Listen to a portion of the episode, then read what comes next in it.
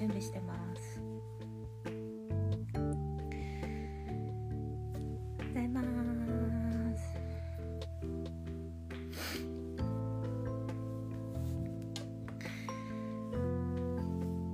ございます。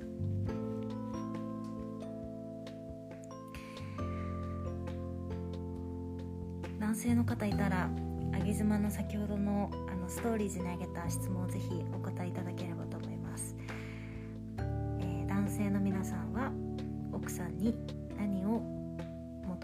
かっていう質問ですね。癒しか可愛さかはたまた何でしょうか。ゆりちゃん。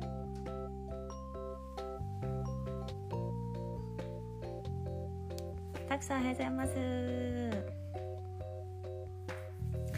今朝ゆりちゃんのラジオちょうど聞いてました。バッチバチに怒ってる配信聞いてました。面白かった。かこちゃん。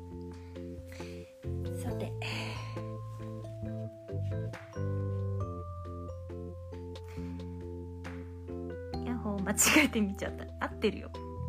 合ってんだよ。ベイビーに聞かせてよあげ妻の声を。教育に悪いかもしれないけど。下着は T ですよね。ナミさん下着は T しかいらないっすね。T 以外のものいらないっすね。なんかあ内藤さん。なんかあのーこの前下着屋さん行ったら本当に T がなくて困ったんですよ。で私いつも大体 T がないの知ってるんで下着屋さんに行ってもう下着何も見ずにいきなりこうお店入るじゃないですか。入って何も見ずにですよ。店員さんとかささっさって言って「あのティーバッグありますか?」って聞くんですよ。あのここの店はまずティーバッグ置いてますかって聞いて「あいやあのー置いてません」とか大体言われるんで「ああるんですけどこれしかないです」みたいなね。聞いた方が早いっていう。新年明けましておめでとうございます。今日はえー、なんか暇だったんでライブしようかなと思っていてあの ちょっと公開ラジオ収録でもしようかなと思っていて。あの私の将来の夢はですねモチベーショナルスピーカーになるっていうのが一つ夢でありましてひこさん明けましておめでとうございます。モチベーショナルスピーカーって結構海外とかだとまあ有名っちゃ有名言葉として有名なんですけどあのいわゆるなんか人の好奇心とかモチベーションとかなんかそういうのをこうかきたてるスピーカー なんですけどそれになりたいんですよ。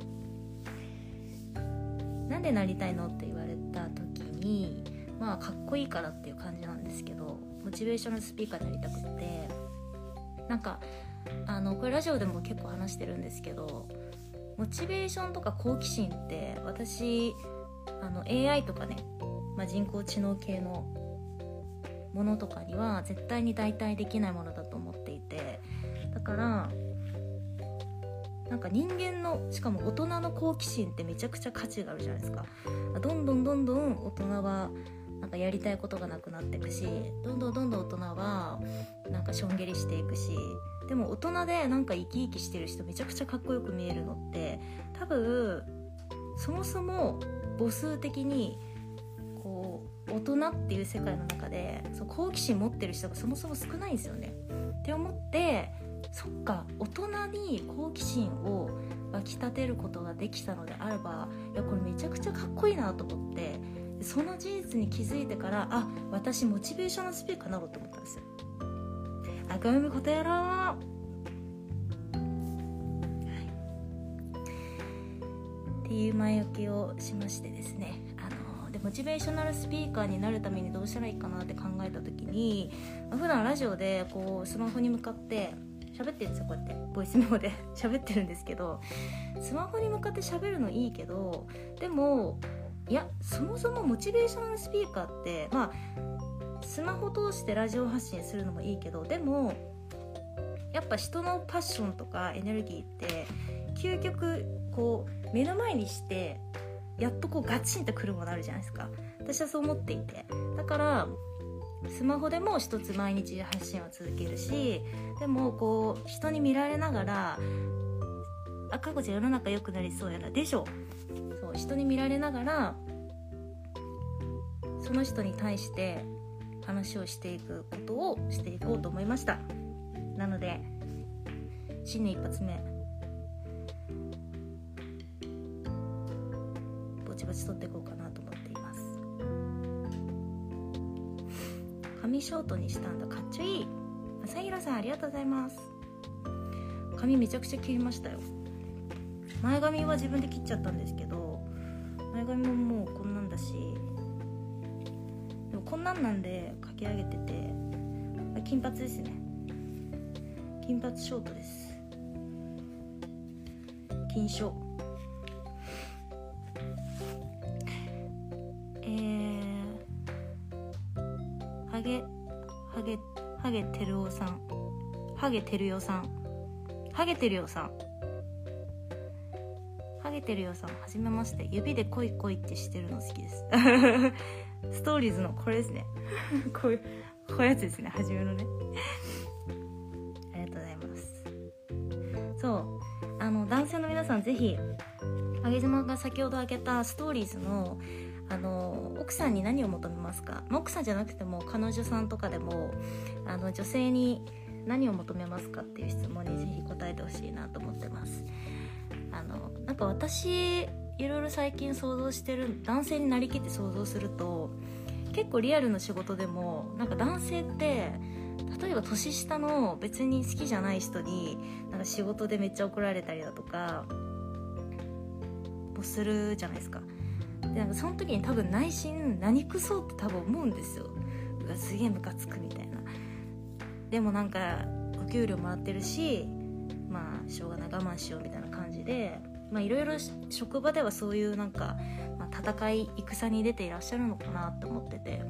で、まあ、8時間だとしても8時間働い戦から帰ってきた時になんか奥さんが例えばすげえ怒ってたりだとかうんなんか「ねえねえ私の話もっと聞いてよ」って言って言ってきたりとかなんかおだんまり決め込んだりだとかされると結構いやもう体も心もボロボロなのにしんどいよなって思うと思うんですよね。っていう妄想をさっき子供たちを保育園で送りながら考えててこれでも私女性だし分かんないから男性に聞いた方が早いなと思って。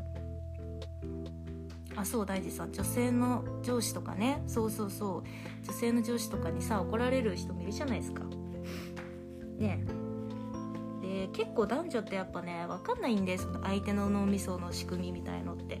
男性がこの言葉言われたらすごいプライド傷つくとか逆に女性にこの言葉使ったらもう絶対アウトだよみたいなこととかもう爆弾のようにあるのになんかそれって教科書がないからやっぱ分かんないじゃないですか。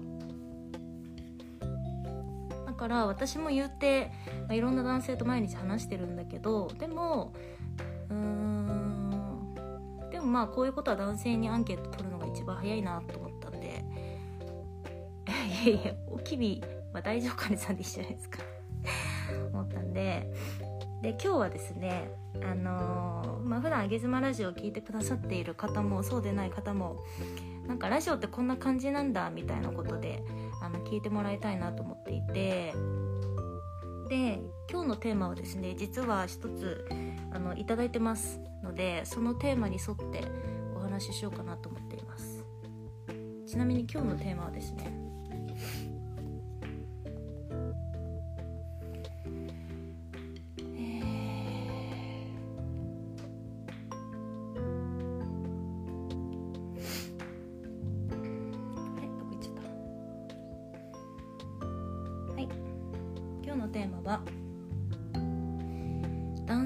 育児休暇を取ることについてどう思いますか？その妻目線でどう思いますか？女性目線でどう思いますか？っていうご質問いただいてるのでお答えしていこうと思います。女性は能力高いからね。大事さん。女性はねなんか能力高くなきゃちょっと生きていけなくなりましたね。と私はそう思いますよ。毎月生理が来てさその生理が来るたびになんかうーって会社休んでらんないですもんでうーってなりながらも人並みに仕事ができるようにっていうやっぱなんかそういう風になっちゃうんですよねどうしてもねなんかゆっくりできないからね女性は。まあ、能力っていうのはなんか本当にね、まあ、これもちょっと語ると長くなっちゃうんで女性の能力についても性は能力がある方が好かれるかというと別にそうではないという事実ですね。こんにちは。公開ラジオ収録。収録。今度ですねまだ言えないんですけど言いたいな。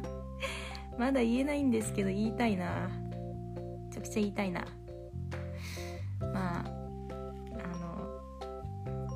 表するんですけどえっ、と、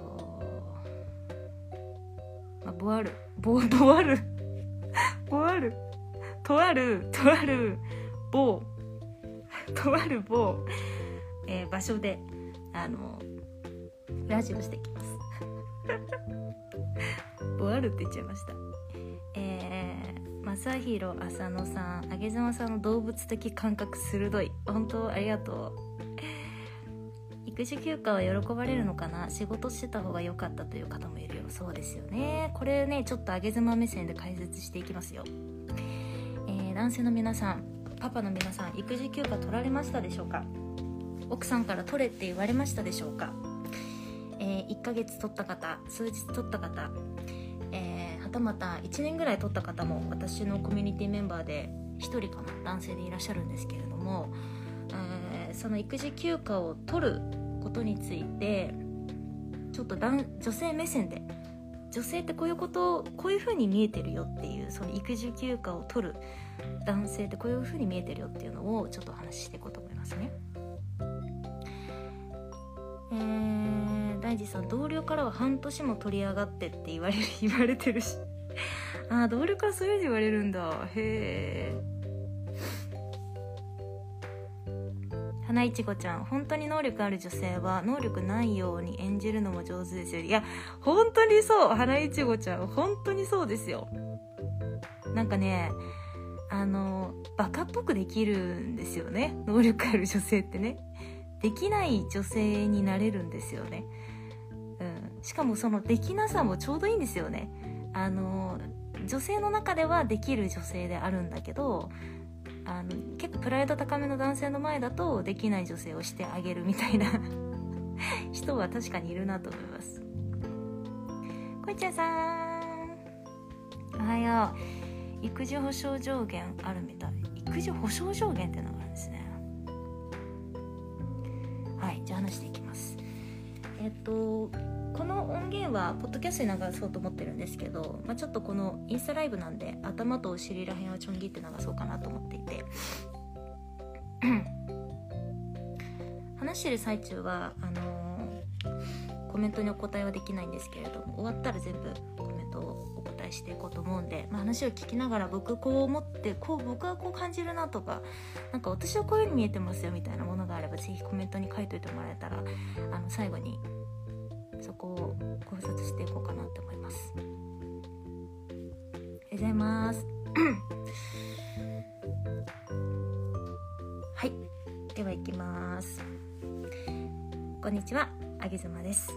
えーこちらの放送は今日は高谷さんの提供でお送りしております。高谷さんいつも応援ありがとうございます。えっ、と今実は、えーインスタライブを同時に開催をしておりましてインスタライブをしながらポッドキャストの収録ということで進めております。今日もいただいたテーマにお答えをしていこうと思うんですけれどもちなみにこの高谷さんのスポンサー枠なんですが単発のスポンサード枠というものを、えーベースで販売をしておりまして1枠500円で販売しています。で私はこれでなんかお金稼ぎしたいとかって思いは全くなくってまあワンコインぐらいの手頃な値段で自分が気になるテーマみたいなものを、まあ、男女目線で聞きたいなっていう方とかあのぜひお便りとしてね使ってもらえたらなっていうので設置をしておりますんであのぜひ皆さん使ってみてください今日はいただいたテーマが、えー、男性が育児休暇を取ることについてどのように思いますか？というご質問です。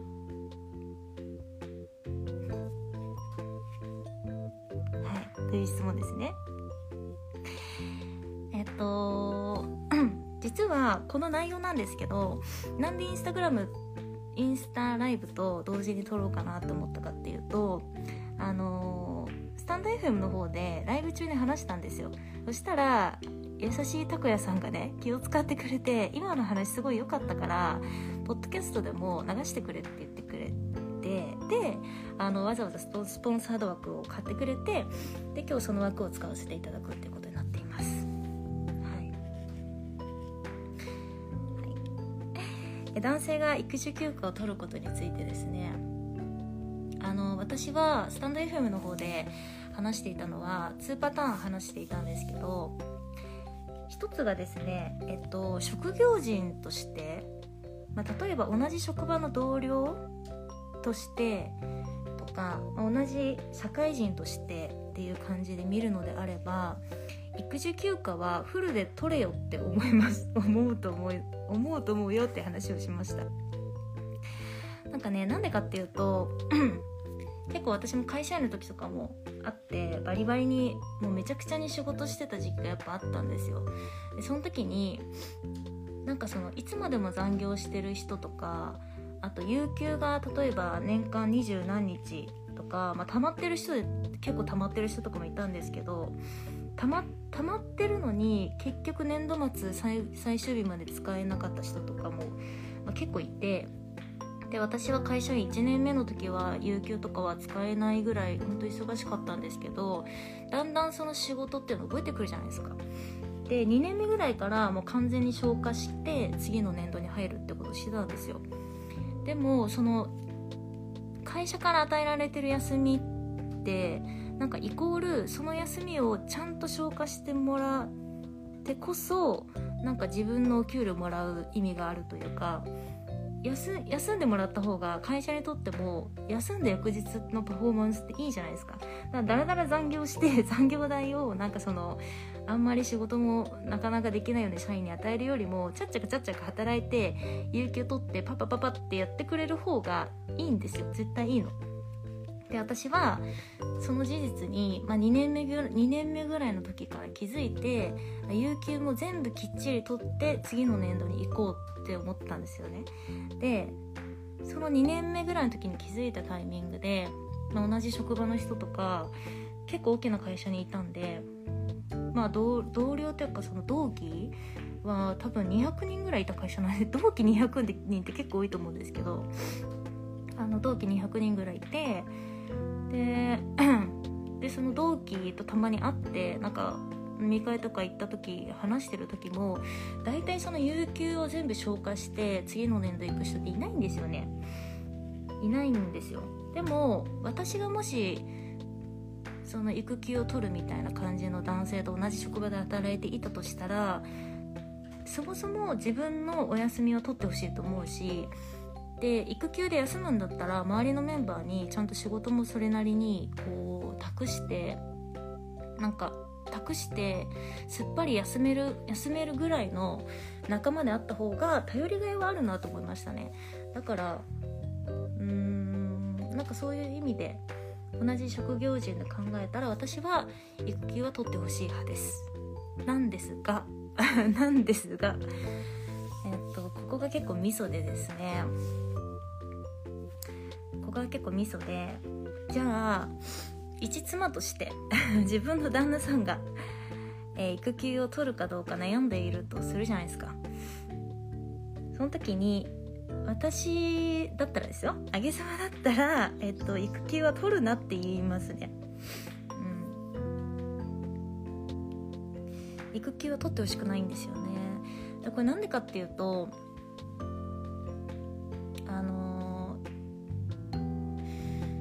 かなり言葉選びますね。今インスタライブでリアルに男性が見てるからね。あのこれなんでかっていうと育休を取るっていうことは仕事がね例えば完全休みになるわけじゃないですか。そうするとじゃあ赤ちゃんがいると1人いると。1人をフルで面倒見れる大人が2人になるわけじゃないですか。でそうなった時に奥さん何を思うかっていうと育児する大人が2人いるってカウントするんですよ。で奥さんのなそうなると奥さんの中での育児レベルと 旦那さんの中での育児レベルっていうのがあの全然違くてですね。こうあの本音で話しますけど全然違うんですよ。例えば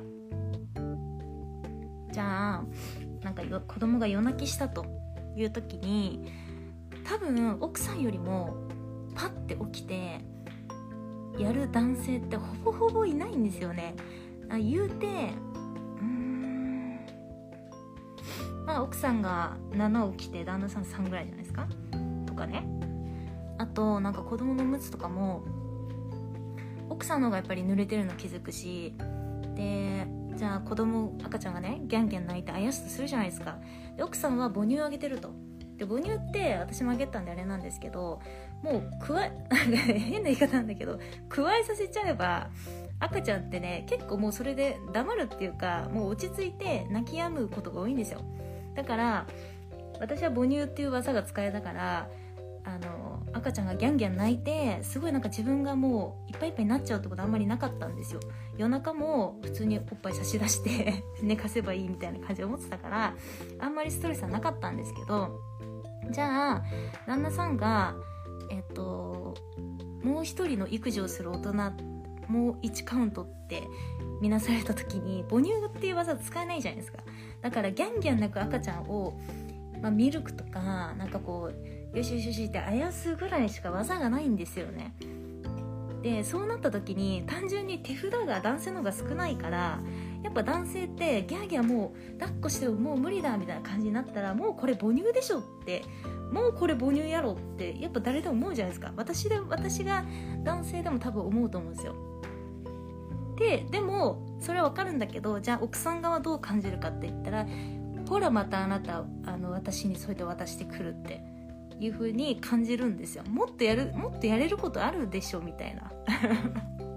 思うんですよ。それが奥さん側からしたら育休取ってるんだから私と同じぐらいやってよって。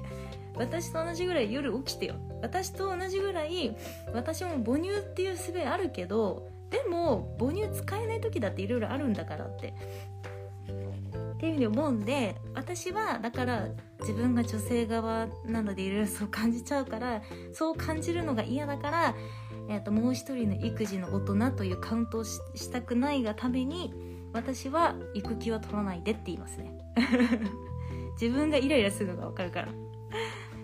でも男性も別になんかこう良かれと思っていろいろやってくれるじゃないですか。でねなんかお互い良かれと思ってやってんのにそこがなんか変な風にだって男性もよし育児頑張るぞ奥さんのためにって思ってわざわざ仕事を休んでるのにそういう風になんかこじれて見られちゃうとかっていうのも不服だし奥さんもそういう風に見たくないのにでも心の中でそういう風に感じてきちゃうのも本心なんですよね。だからうんそもそもなんかちょっとその仕組みは良くないなっていうのを思いますね。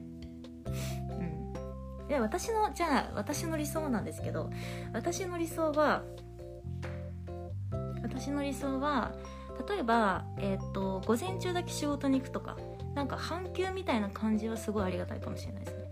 半分協力者みたいな。だ帰ってきてもうやること全部決めちゃってもう家事これこれこれしてくださいみたいな、ね、で帰ってきたら私ちょっと2時間寝たいから2時間お願いしますみたいなのは多分すごくメンタル的にいいのかなと思います。はい、でそうそう。前にねこの話をした時にあのこれも伝えたんですけどなんか女性ってもう妊娠してから親スイッチ入るんですよ。だって体がもう一気に変わるから生理が止まってでしばらくしたらなんか、ま、つわりだったら吐き気が始まってでお腹がどんどんどんどん大きくなって体調悪くなる方もいたりだとかね食欲がなくなっちゃったり逆に休憩に増えたりだとか むくんだりだとかいろいろまあそういう現象が起きるのでどうしても起きるからだから女性ってもう妊娠した瞬間にちょっとスイッチポンって入るんですよね。でも男性って自分の体の中に起きてることじゃないしまあ一緒に暮らしてる 奥さんのだんだんお腹が大きくなるとかなんか毎日話聞いてるとかつわりを毎日見てるぐらいじゃないですか。で自分の体にの中にいないからやっぱ親スイッチ入んないんですよね。どうしても。どうしても入んないと思う。で入ってない人と入ってる人でそもそもスタートがもうもうずれちゃってて。じゃあ用意ドンが1年ぐらいずれるずれるわけじゃないですか。子供が生まれるまで。でじゃあ子供がおぎゃーって生まれてじゃあ旦那さんスイッチポンって入るかって言ったら入んないでしょ。絶対入んないと思うんですよ。だって目の前にほやほやのなんか壊れちゃいそうな赤赤ちゃんが生まれてもうどうしたらいいか分かんないしそもそも初めての子なんて特に。男性ってそんなほやほやの子を育てる経験なんてしたこともないじゃないですか。だから親スイッチなんて入んなくて、まあ、よく世間で言われるのはなので子供が23歳になったらようやくパパはパパらしくなるみたいな話があるんですけどそれはすごい思いますよ。で女性は、まあ、なんかそこをちゃんと理解してあげて23年待ってあげるっていうのは必要だと思いますね。あのスタートがどうしても1年は、ま1年はミニマムでずれるしでずれたものを取り返せって言われても無理なんで。自分の体に起きてることじゃないしね。うん。っていうのは思います。じゃあもうそろそろ終わりにしますけどじゃあどうやったら男性はその産後の奥さんのイライラとかまあもう産後過ぎちゃった方であれば過去のね産後の話をたまにされる旦那様もいると思うんですよ。あのあの時あんたはなんかああだったみたいな。産後私がこういう状態だったのになんか全然これをしてくれなかっただの永久に言ってくるじゃないですか。それを言わせないために何をしたらいいのかって話ですよね。話します。これはもうあの一択でですね女性に女性にこうできた傷っていうのはあのもうそのその傷自体は言えない言えないんですよ。もうどうしても謝っても無理だし今更なんかプレゼントあげたとって無理なんですよね。でじゃあどうしたら奥さんがその不機嫌妻から昔の優しい恋人同士のような まあそれ戻ることは無理ですけど、まあ、気持ちね気持ちそのラブラブでねいてくれるのにはどうしたらいいのかって話なんですけどこれ私の持論なんですけど私はその奥さんのなんか100%味方でいてほしいっていうのは思います。自分の旦那さんが奥さんに対してなんか何をするわけでもないんですけど心心からあなたの味方ですっていう思いでいてほしいなって思います。奥さんが、えーと、子育てがねちょっとその赤ちゃんの時期が落ち着いてじゃあ幼稚園に通いだしたと。ちょっと実感できるじゃないですか。で奥さんの奥さんの味方に心から味方になってあげてたら子供があのこれから幼稚園行くから一日何時間か自分の時間ができるけどちょっと一緒になんか君の人生これからについて考え考えない？とか話しかけてあげたりだとか、まあ、小学生に上がればねもうちょっとこう物理的なこうなんかおむつ替えるとかそういうこともなくなるからちょっとこう肉体的にまた余裕ができるんですよ。そうなった時にまたもう一段階上がってちょっと次の人生について君の君の君の次の人生について一緒に考えたいから今度ちょっとカフェ行って一緒にそういう話しないとかっていうのって味方じゃないと言ってくれないじゃないですか。ねえ花いちごさん。かりますよね。無条件で肯定してほしいです。ほんとその通りですよ。あのなんかね下手くそな共感とかいらなくて「うんうんわかるよそうだよね」とか「なんか君の言う通りだよ」とかなんかお花を定期的に送るとかね誕生日は豪華なプレゼントだーみたいないらないですよ。もうもうそういうのいらない。そういうのそういうのはとりあえず味方になってからやってって もう味方にならずしてお花を送りつけたってもうそんなんただの花屋さんのだけなんですから。週に1回お花をさあのあげざまも夫ちゃんがくれますけどなんかみ心で味方にいてくれる時のお花ってすごくね嬉しいんですよ。なんかあ女性としてこう見てくれてるなって思うんですけどなんか心は味方じゃないのにあのなんかこれあげたらちょっと機嫌良くなるだろうみたいな感じで くれるお花ってやっぱ気持ちわかるんでね。私からの、まあ、要望は 話は戻りますけれども育休は自分が妻であれば、まあ、半休ぐらいがちょうどいい。半休ぐらいがちょうどよくてでその代わり心から味方でいてほしいっていうのが願いですね。うん、はい。ということで。今日は、えー、高谷さんの提供でお送りいたしました。高谷さんありがとうございます。また気になるテーマがあればぜひお便りお待ちしております。はい。公開ラジオ収録でした。ありがとうございました。面白かったですね公開ラジオ収録。今コメントを 遡っていったんですけど。えまず花いちごさんピンクのクリップ。これね。これこれあの紐が緩くてなんかサイズが余ってなくてこうピンクの文房具のクリップで調節してます。バレちゃいました。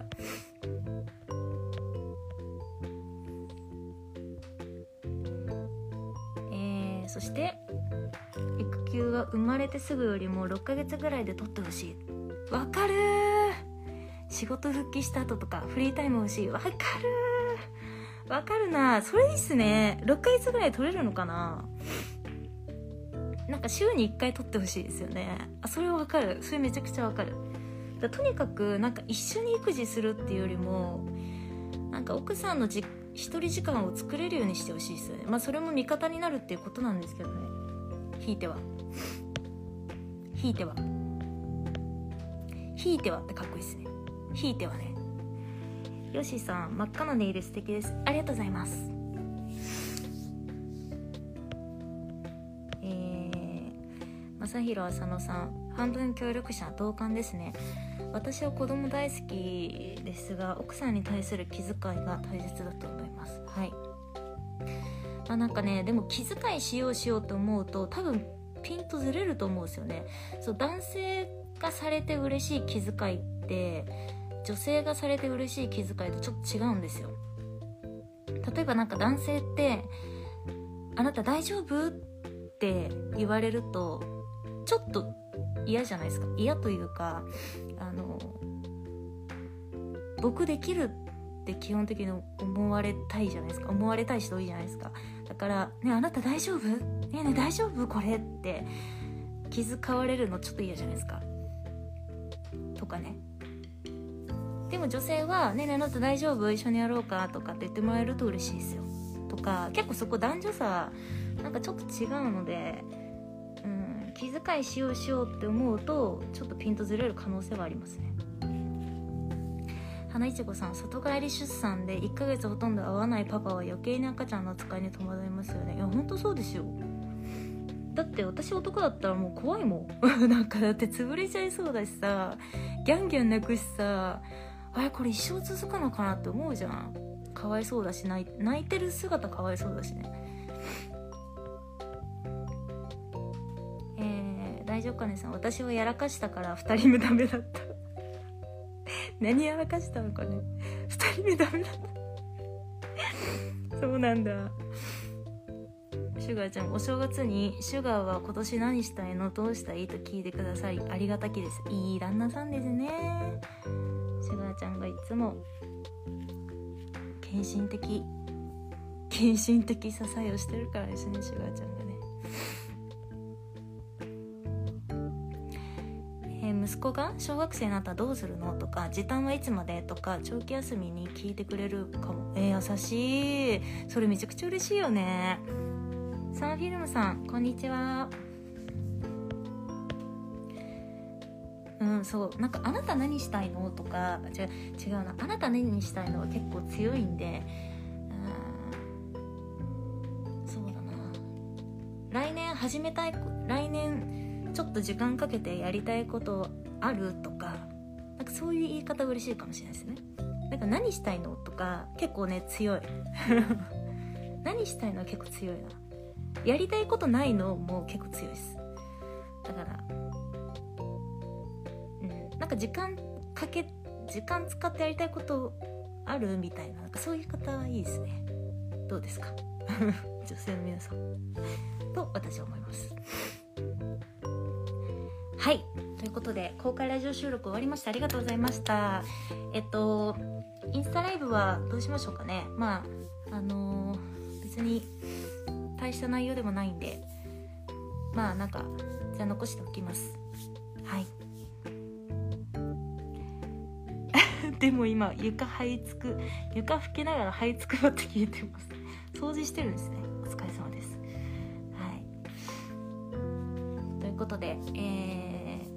妻のラジオの方がですねスタンド FM っていうアプリを愛してましてあのそちらでは2日に1回どなたでも聞ける配信をお送りしております。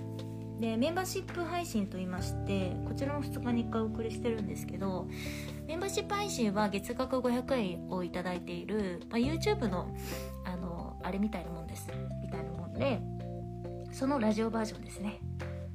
えっと、私が普段してることとか、えっと、夫婦関係のこととかあとあげ妻は一応発信者で頑張ってるので発信関係の、えー、今取り組んでいることなどなどを、えー、リアルタイムでお話をしております。今日も1本収録撮ろうと思ってるのはえっとねあそう今日はマネタイズを急いだ方がいいのかどうなのかっていうところですね。どのタイミングでどのタイミングでマネタイズをするのが、えー、その人にとってベストなのかっていう一つ回が出たんでそれをお話しようかなと思ってました。はい。えっとなんだっけ？あそうそう。っていうのがスタンド FM なんですけどえっとポッドキャストと Spotify でも通常配信の方は聞けるようにしてあるので是非使いやすいプラットフォームで使ってもらえたらなというのを思います。皆さんラジオ聞く文化とかあるんですかね？私はめちゃくちゃ聞きますよ。はい。今日の放送もちょっと編集がめんどくさかったらまるまるまるまるポッドキャストに載せようと思うんで あのー、動画ちょっとめんどくさいなって方は耳で聞いてもらえたらなというふうに思います。そして最後に告知です。えっと明日の明日の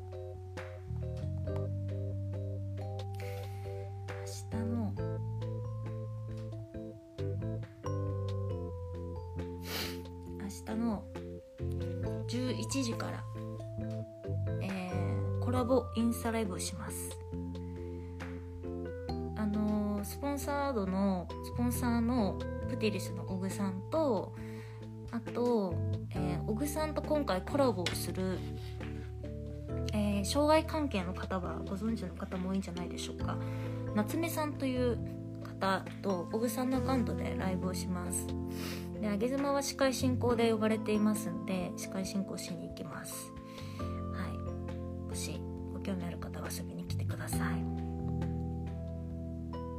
そして、えー、ラジオユーザーの方。なんと NFT のですねえー、DAO について。1時間ほど根掘り葉掘りえっ、ー、と1対1で聞こうかなと思ってましてそれが明日の12時からスタンド FM の方であげ妻枠でライブをしますんで、えー、DAO に興味がある方ぜひお越しください。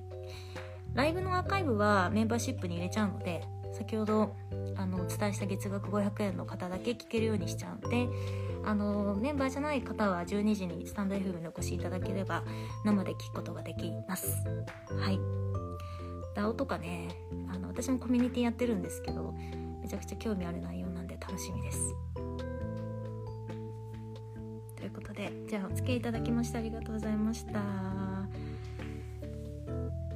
良い一日をお過ごしください。またねさよなら。